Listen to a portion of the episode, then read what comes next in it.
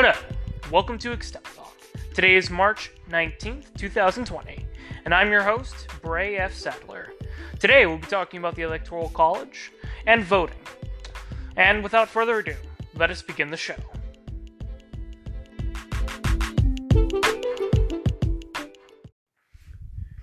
Democracy, while it lasts, is more bloody than either aristocracy or monarchy. Remember, democracy never lasts long. It soon wastes, exhausts, and murders, murders itself. John Adams. Today, it seems like many people shout from the rooftops, democracy, wanting to make America a democratic society.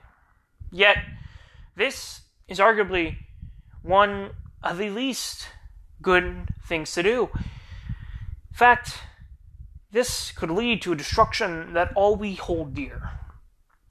And today, the, the Electoral College, the way how Americans choose their president and vice president, has come under attack, at, causing us to ask ourselves the question Should the United States replace the Electoral College with national popular vote? And the answer is no, for two reasons. First is that the states are independent. And second is that big states will simply roll all over the small ones. Now on to my first point of that each state each state is an independent. Now, according to Kris Anne Hall, a popular constitutional spokesperson, on February 20th, 2020, is that each state is its own independent country. In other words, when the founding fathers went to the Constitutional Convention, they did not believe that the United States was in, in was a country. It was an alliance between the states. This means that California is an independent country and Florida is an independent country. And this factored into how the president was elected. You see, the founding fathers never meant the president to be the representative of the people. The president, from the beginning, was always the represent, representative of the collective states. And this is because the founding fathers believed that the president was to deal with foreign powers. And the states, being in a common alliance, would elect the president among themselves to represent state interests to foreign countries. So now what this means is that each is that the electoral college is not done is not a popular mechanism. Instead, the president is chosen from among the states, not the people. So, what does this mean? So, let's say that we were to re- to go to a national popular vote. This means that the individual states would, instead of maintaining their individual sovereignty as independent countries, would meld into one. Because now there is nothing there is nothing differing a Californian from a Floridian. However, in reality is that let's say is that under national popular vote is that there would be foreign interference among the states because in Florida it is Floridians who elect the, the representative, who elect the electors. And if a Californian were to vote in a Floridian election, then that would be foreign meddling in a domestic election. So essentially, what national popular vote would do is create election meddling within the states. Because remember, each state is its own independent country in a common alliance to defend itself to defend itself with the other states. Now onto my second point of that big states would simply roll over all the smaller ones. For example, according to Business Insider in the January of 2020, is that 164 million people, in other words, the majority of the country, live in only 10 states, which would mean that is that these the most populated states, New York, California, Texas, would simply be able to run the rest of the country. Meaning that, let's say, I don't know, free market capitalism dominated in the top 10 in the top 10 states. That would mean that everybody else would have to follow Florida's or California's idea of what's best for the country. Instead of having instead of the individual states having a say. Now this would mean that only the top 10 states would have their interests represented in electing the president. However, under the electoral college, each state has its interests represented in the election of a president. So, if we were to revert to an, uh, a popular election, then simply only 10 states would be able to decide what the rest of the country does, meaning that states like Kansas, Rhode Island, New Hampshire would simply get rolled over, not having themselves being represented in the election of arguably the most important office in the world. So, once again, we must ask ourselves the question Should the United States replace the Electoral College with national popular vote? And the answer is simply no, for three re- for two reasons. First is that America is that each of these individual states are sovereign countries. Second is that simply the big states would roll over the small ones. So, once again, democracy always exhausts itself, always murders itself. If we go into national popular vote, we'll be simply taking a step to our own destruction. But by keeping the republic in place, the United States is once again putting itself on a further course to prosperity. Thank you.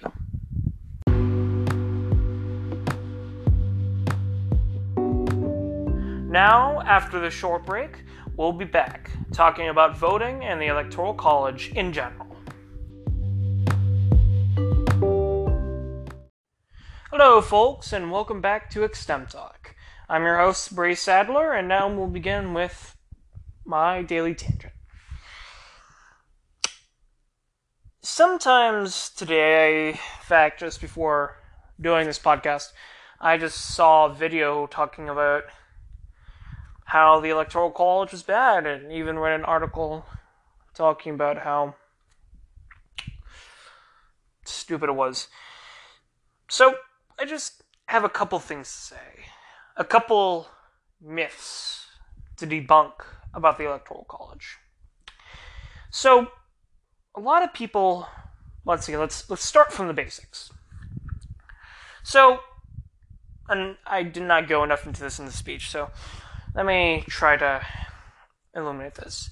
So i know some people listening to this will have the common misconception.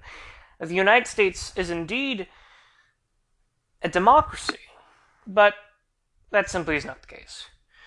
Now let's see what it so the definition of democracy is pretty much Athens, where you had all citizens had an equal vote in deciding and could do whatever they want, as long as the majority got got their way no matter what. And once again, while I can see many people find this attractive, is that it's not really. For example, is that um, where is the rule of law?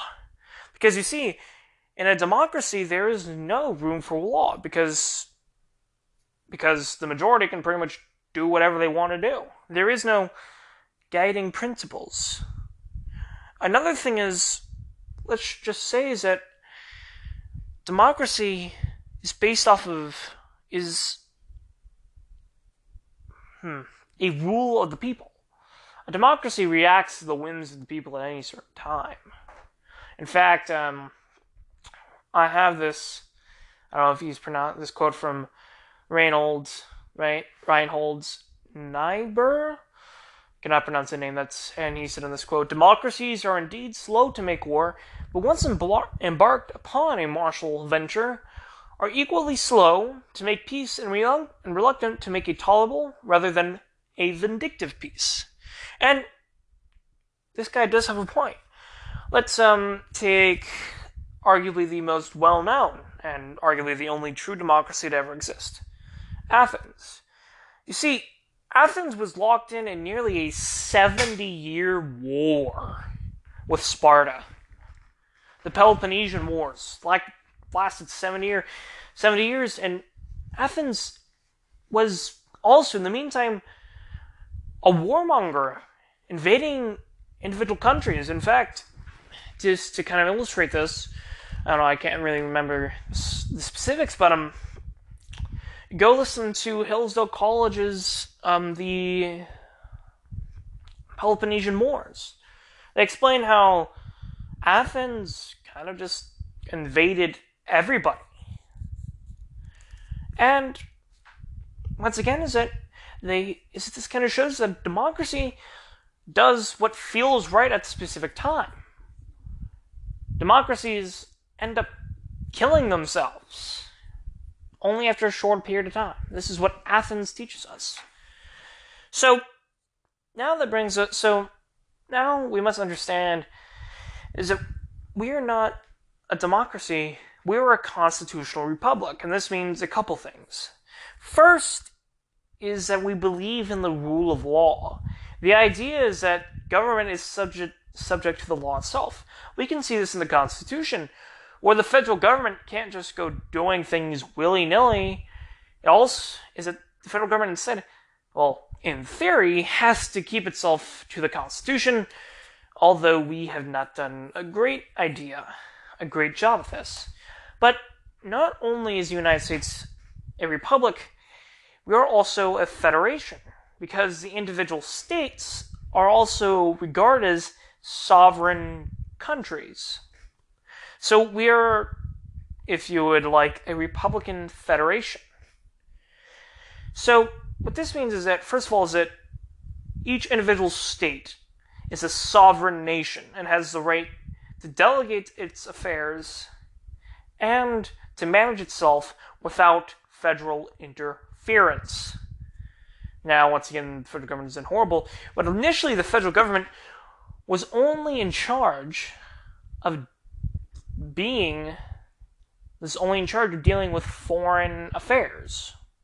That's why the president, like I said in the speech, the president was a representative of the states to the foreign countries.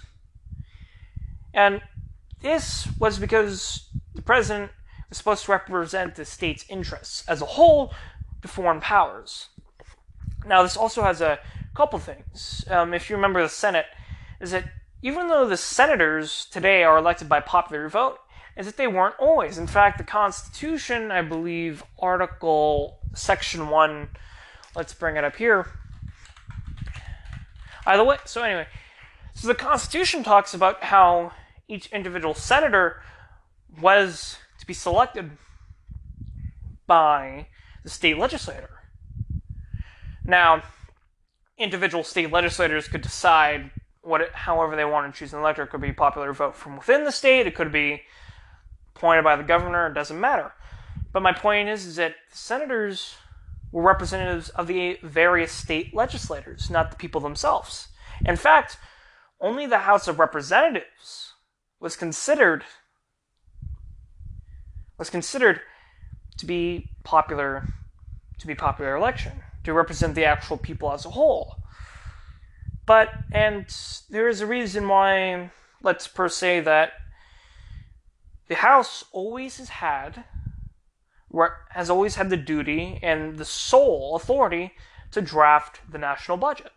And this is because the founding fathers understood is that the House of Representatives have are most are the most in touch with their individual client clients or their voters or let's say I live in district 060037 is that our representative is in touch with our representative is mostly in touch out of everybody in the federal government to the people in Parkland, Florida.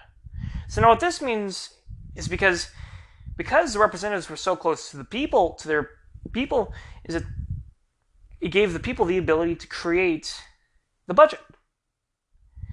So, in a sense, is that there's a reason why the power of the purse has been kept in the House of Representatives is because the people or the public as a whole has always been mostly represented there. And because tax dollars are money, are pretty much the public's money to the government, the founding fathers always understood that the people got to decide how their money was spent. Hence why the House always has had the power of the purse. But there's also another reason why the Senate is the only government body that can ratify treaties with foreign nations. And this is because the ideally each individual senator would represent the state the state legislator or the states themselves. So that would mean is that when it comes to foreign powers, each state would have its interests heard. So the Senate has always been on has been the representatives of the individual states, and the House has always been the representatives of the actual people themselves. Now, this now this is a proper constitutional republic. So once again, so and this is because once again is the reason why the states each have their own senators because each state is considered an individual country.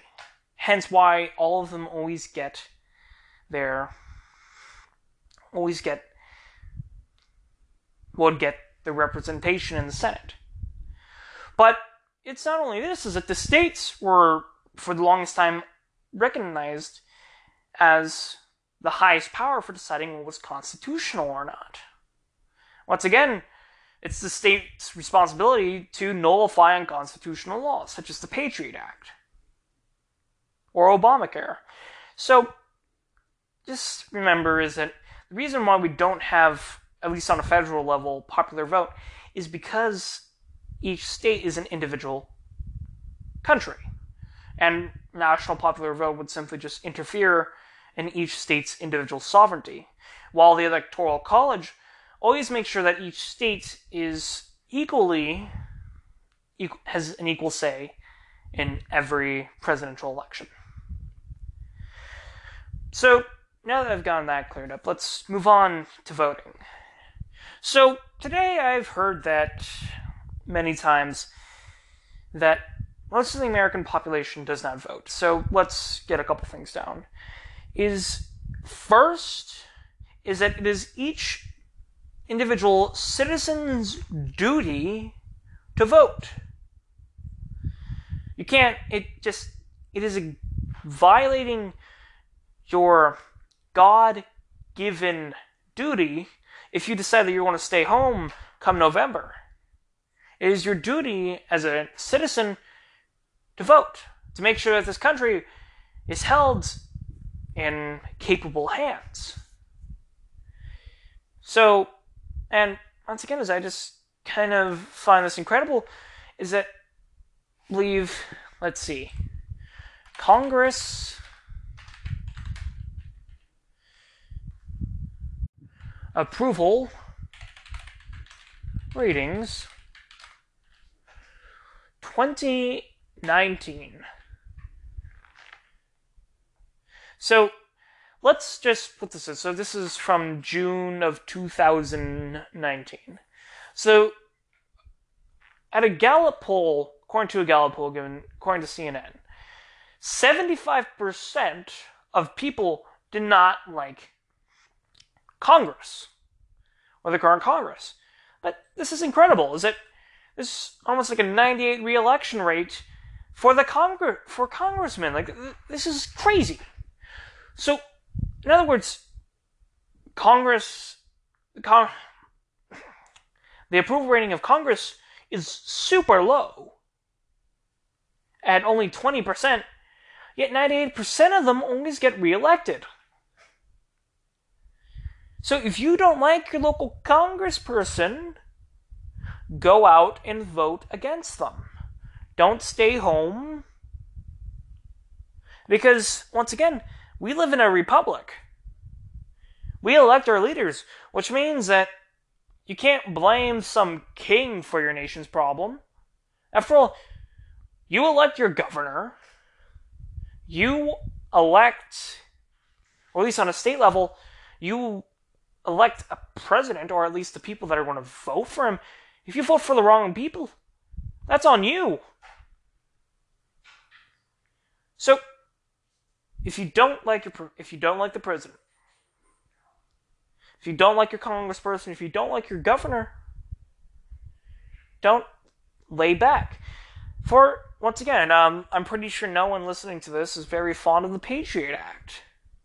I mean, seriously, the Patriot literally allows Americans to be detained without a without any legal reason, without a warrant, allows search and seizure of private property without any legal warrants, allows American citizens to be detained indefinitely and without charges.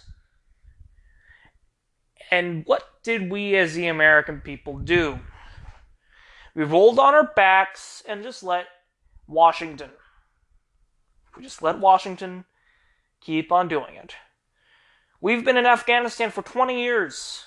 What we've got, oh, we've got near $20 trillion in debt, three useless wars in the longest war in American history, and we have no idea what we're doing there.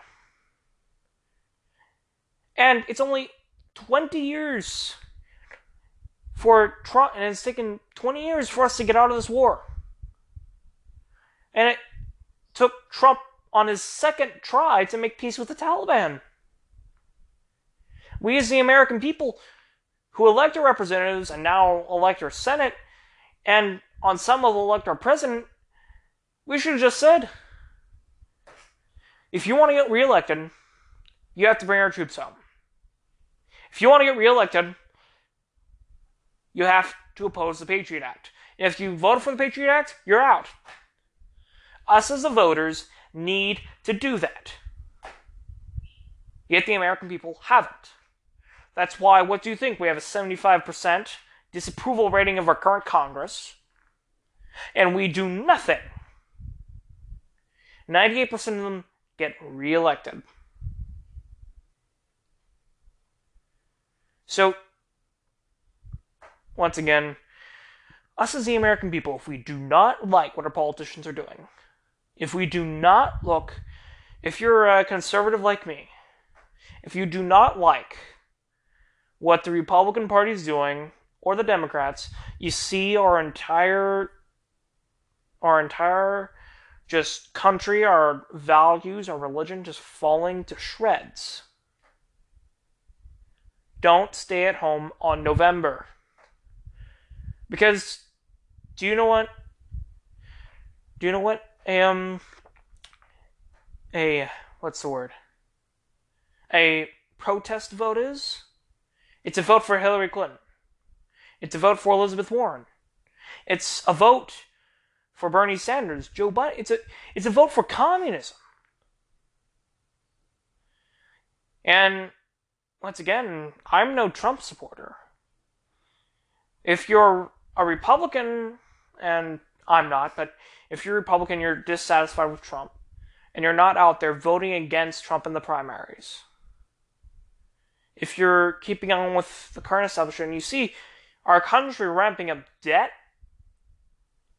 then go in the primaries.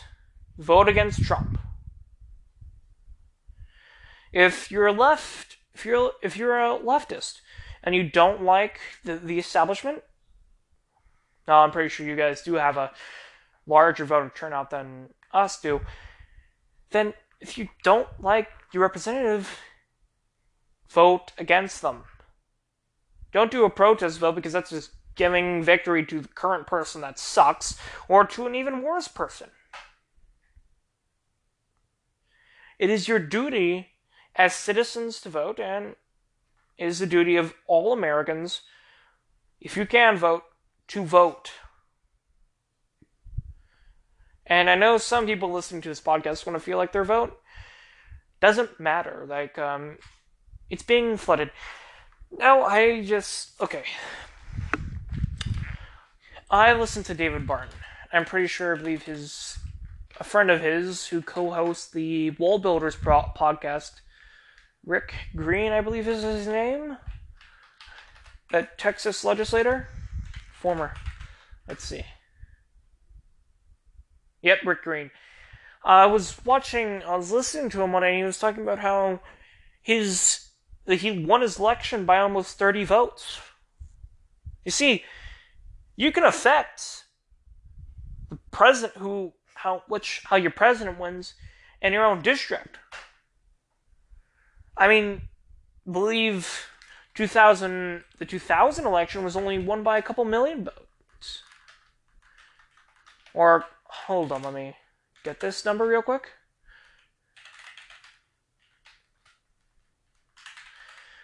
Well, only either way, is it um in Florida? Bush won by only a relatively few votes. So, if you believe that your vote doesn't matter, it's that's not what goes on. On your state level, your vote makes a difference. You can make a real difference with your governor, with your state representative and your state senators. On your local level, your vote counts majorly. And on a representative level, of course your vote counts. I believe in um, every district is supposed to represent 30,000 people, though, once again, due to federal government, that's not always the case. But either way, it's only 30,000 people who can vote for a representative. You, and I don't know, uh, 300 people can make a difference in these elections. So if you don't like your congressperson, go out and vote. And once again, I'm not a Republican. I might sound like one, but I'm not. Like, once again, if you're a Republican and you don't like what the Republican Party is doing, get out of the Republican Party. There are plenty of third parties. There's the Constitution Party, American Solidarity. There's a bunch of parties that you can vote for, and your vote matters. It does because, like, Rick Green only won his election by like 38 something votes. Your vote matters. So, if you feel like your vote doesn't matter, I'm just got to say, maybe that is true on a national election, but on a state, local, that matters. Your vote counts. So, once again, as a citizen, do your duty and vote. Now, I just uh, was just want to revisit the electoral college. So I was reading this article, and as a matter, I was reading like a objections to to having an electoral college that it gives too much power to white people. So I don't know. I just see this as a reoccurring theme these days. Is that it seems like even more than at any other time, it kind of seems like race plays a major part in politics, identity politics. Now, I don't know about you, but what I the beef that I've I have some beef with Obama, but it's not because he's black. It's because many Obamacare. And honestly, I do think Bush is worse, worse. But um, that's beside the point. Is that why does it matter what color you are? Why does it matter how many people are white? Like, isn't the idea of eliminating race to make each person judged on their actions, on their character, and not their race? Because I'm some of these arguments that I heard against the electoral college are because it's the white people who get elected who have the power, but once again, why does that matter? Like, once again, is that. And another thing that I kind of see a lot these days is that I'm looking at the Democratic Party. I don't know about you, but I've when I've seen like Joe Joe Biden Beto O'Rourke when he was still running, they talk about how it's been sad that there haven't that there hasn't been a black like a a woman president yet or a too few black presidents. Like sometimes I'm thinking is that what are you talking about?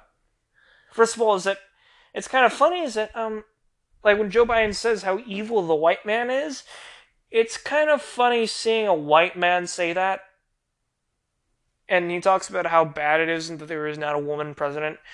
Yet he's the leading Democratic nominee, and he's a man. why does it matter if you're a man or a woman running for president? Especially is that, once again, is that there was no shortage of female candidates or of women candidates for the Democratic nomination. Elizabeth Warren, Kamala Harris, um, and a few others. But my point is, is that the blacks voted for Joe Biden. Woman voted for Joe Biden.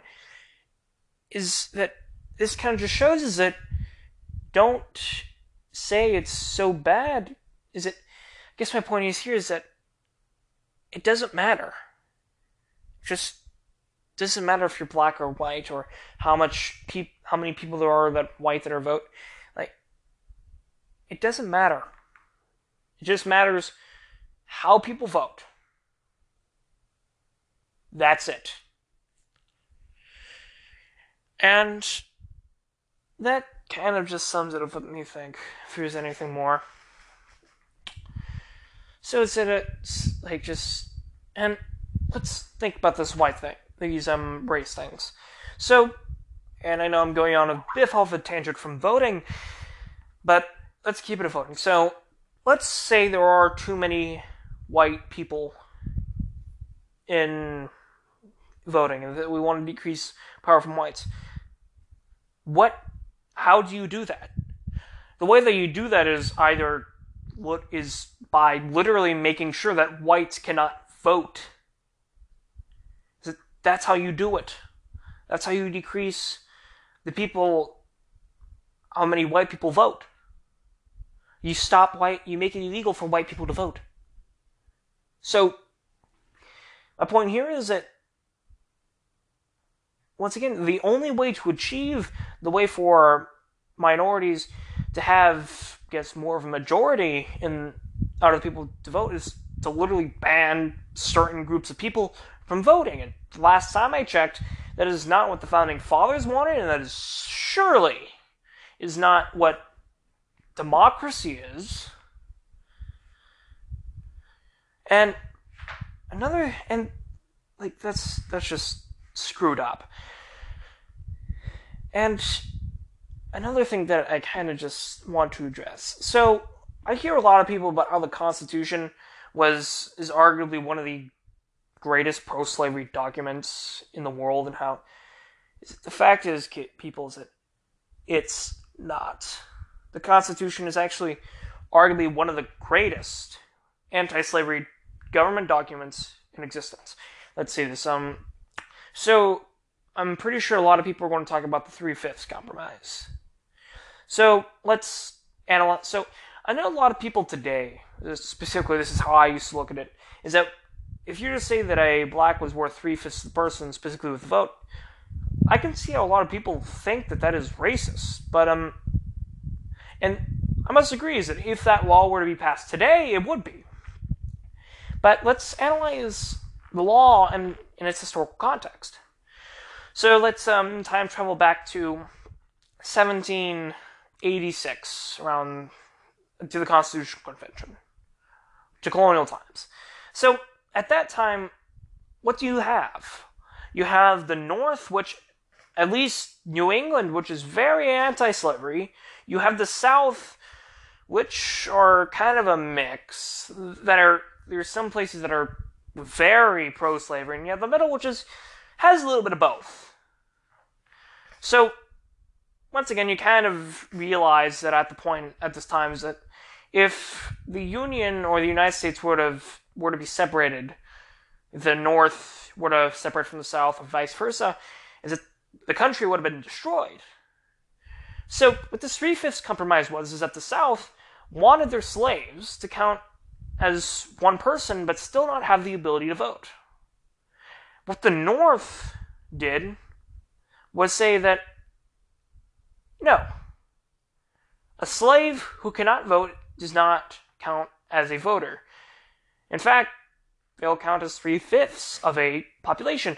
And they thought this is that they thought is that if you want your slaves to count towards your voter population, free your slaves, then they'll be considered voters. So what this was is that this was a big middle finger to slavery because they said is that no, if you want slaves' votes to count, if you want slaves to be counted in the census, if you want slaves to be counted in how you choose representatives, free them, let them vote. So once again, that was arguably one of the greatest. That was a, a seen, especially in the North, as a huge victory against slavery. And another thing is that the Constitution banned the actual slave trade. I believe was it 1800 to the year 1800. Is that is that slaves were actually is it this is that the Constitution set the set the parameters for slavery to actually start decreasing, which making one of the greatest anti-slavery documents in history. Um, I know some people will say about how um, slaves. Okay, first of all, yes, um, blacks were a huge slave population, but whites could be slaves, Native Americans could be slaves. So, being a slave was slaves were not necessarily. Is it the Constitution was not did not directly prevent free blacks from voting. If you look at it, that was all done at the state level, not at the federal level.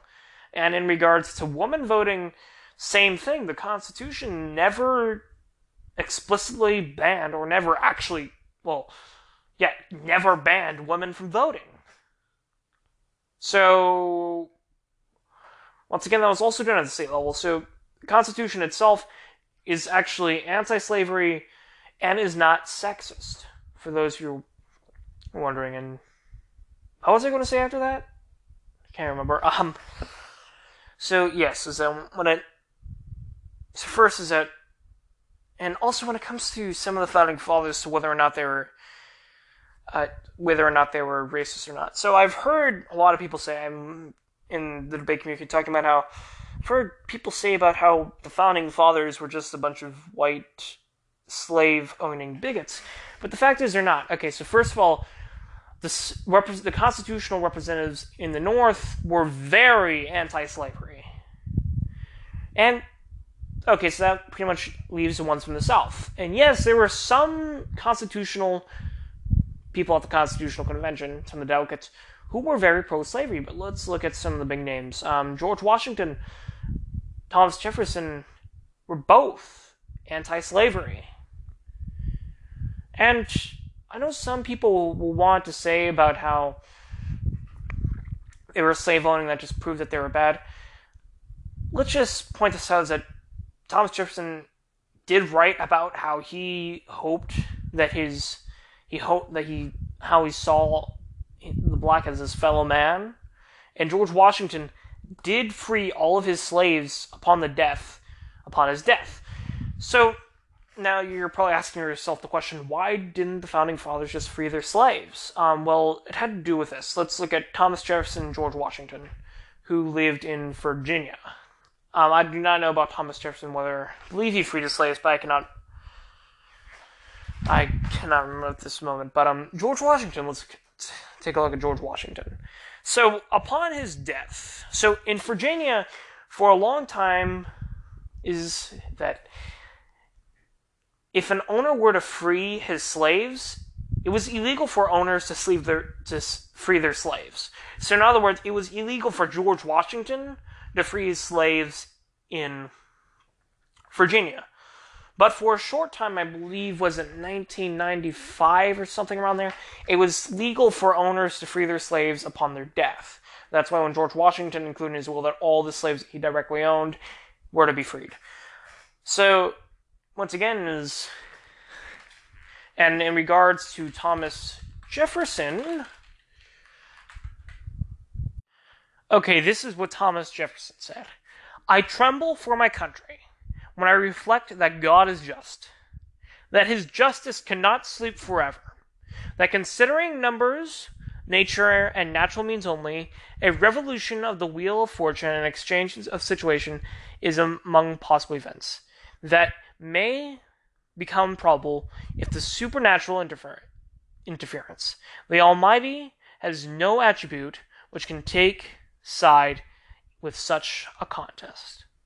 Now, what Jefferson is pretty much saying here is that he's literally worried for the United States as a country because against God's wrath, is because God, he does not wait forever. Yes, God is very patient, but he will not stay patient forever. After all, God is a just God. He will not wait forever.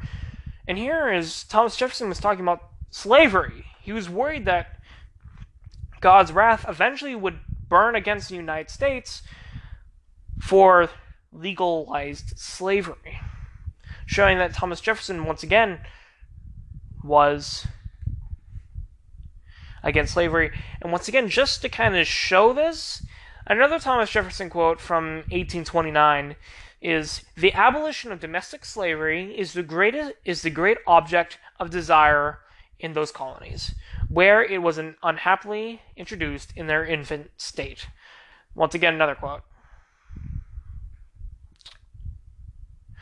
Another quote. The day is not distant when we must bear and adopt the abolition of slavery, or worse will follow. Once again, it just kind of makes sense. Once again, let's just one more quote.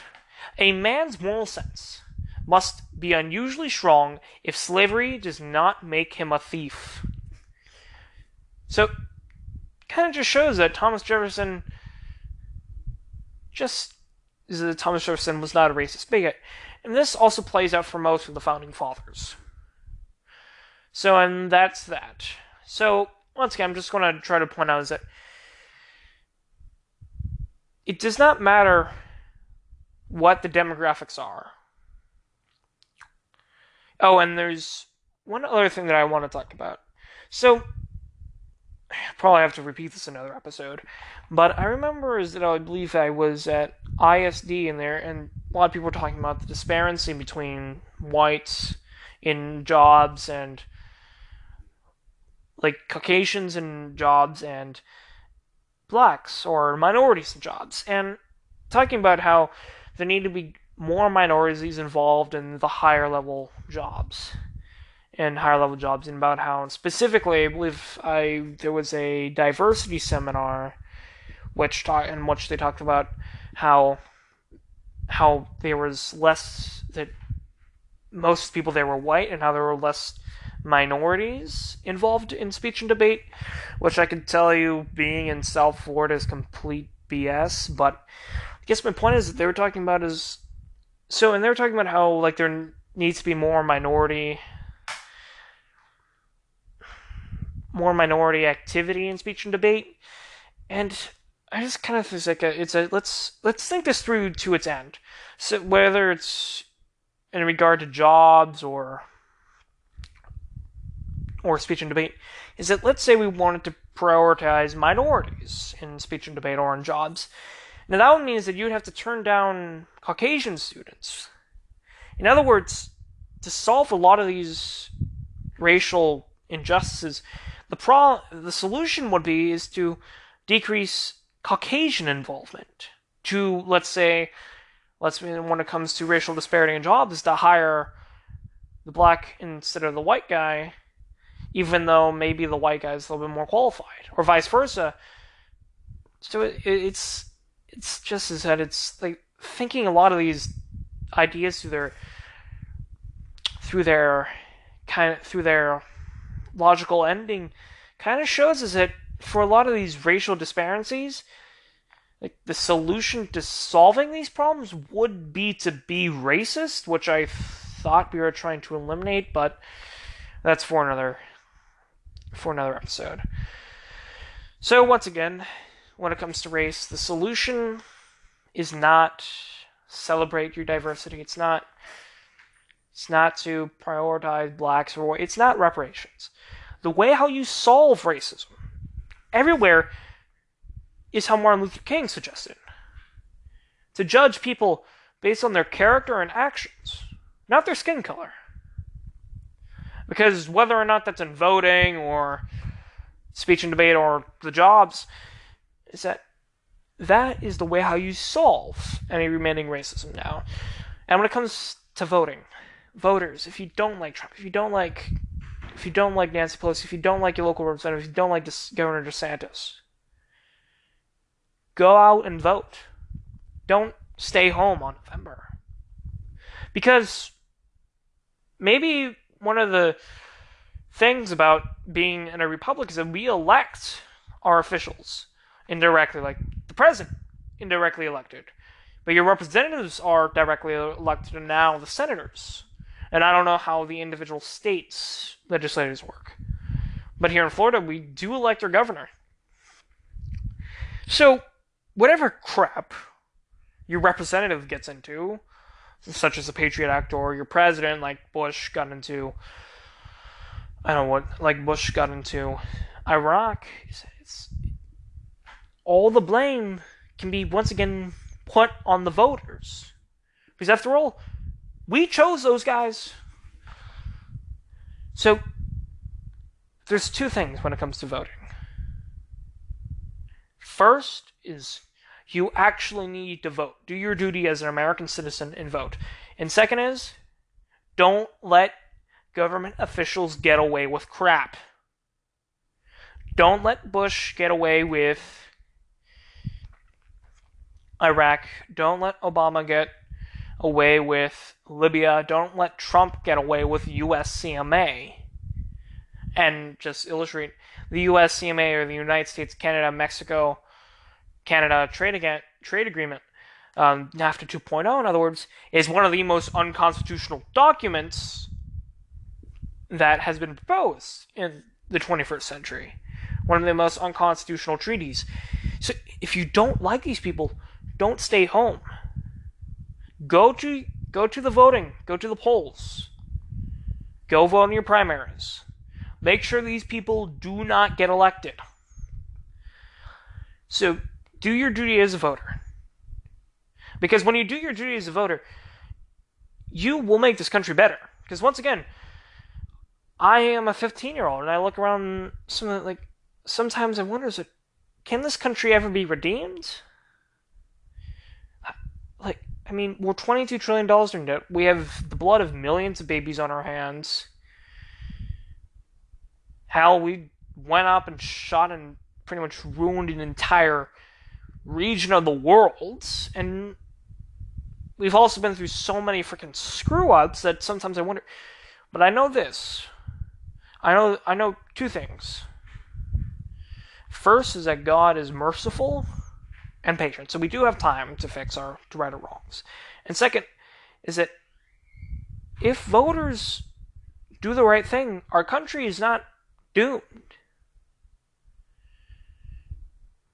George Washington, when he was president, the people who were elected then drew the nation from the Articles of Confederation, which pretty much almost tore the country apart. So once again, there is a chance we can redeem our country and but only by voting, only by doing our duty, by keeping the electoral college, by voting the right way, by keeping government officials accountable, can we do that. So once again, I hope this country, because I still do think that God bless America. No matter what we've gone through, I do think there is a chance we can still do good and we can fix ourselves. Thank you.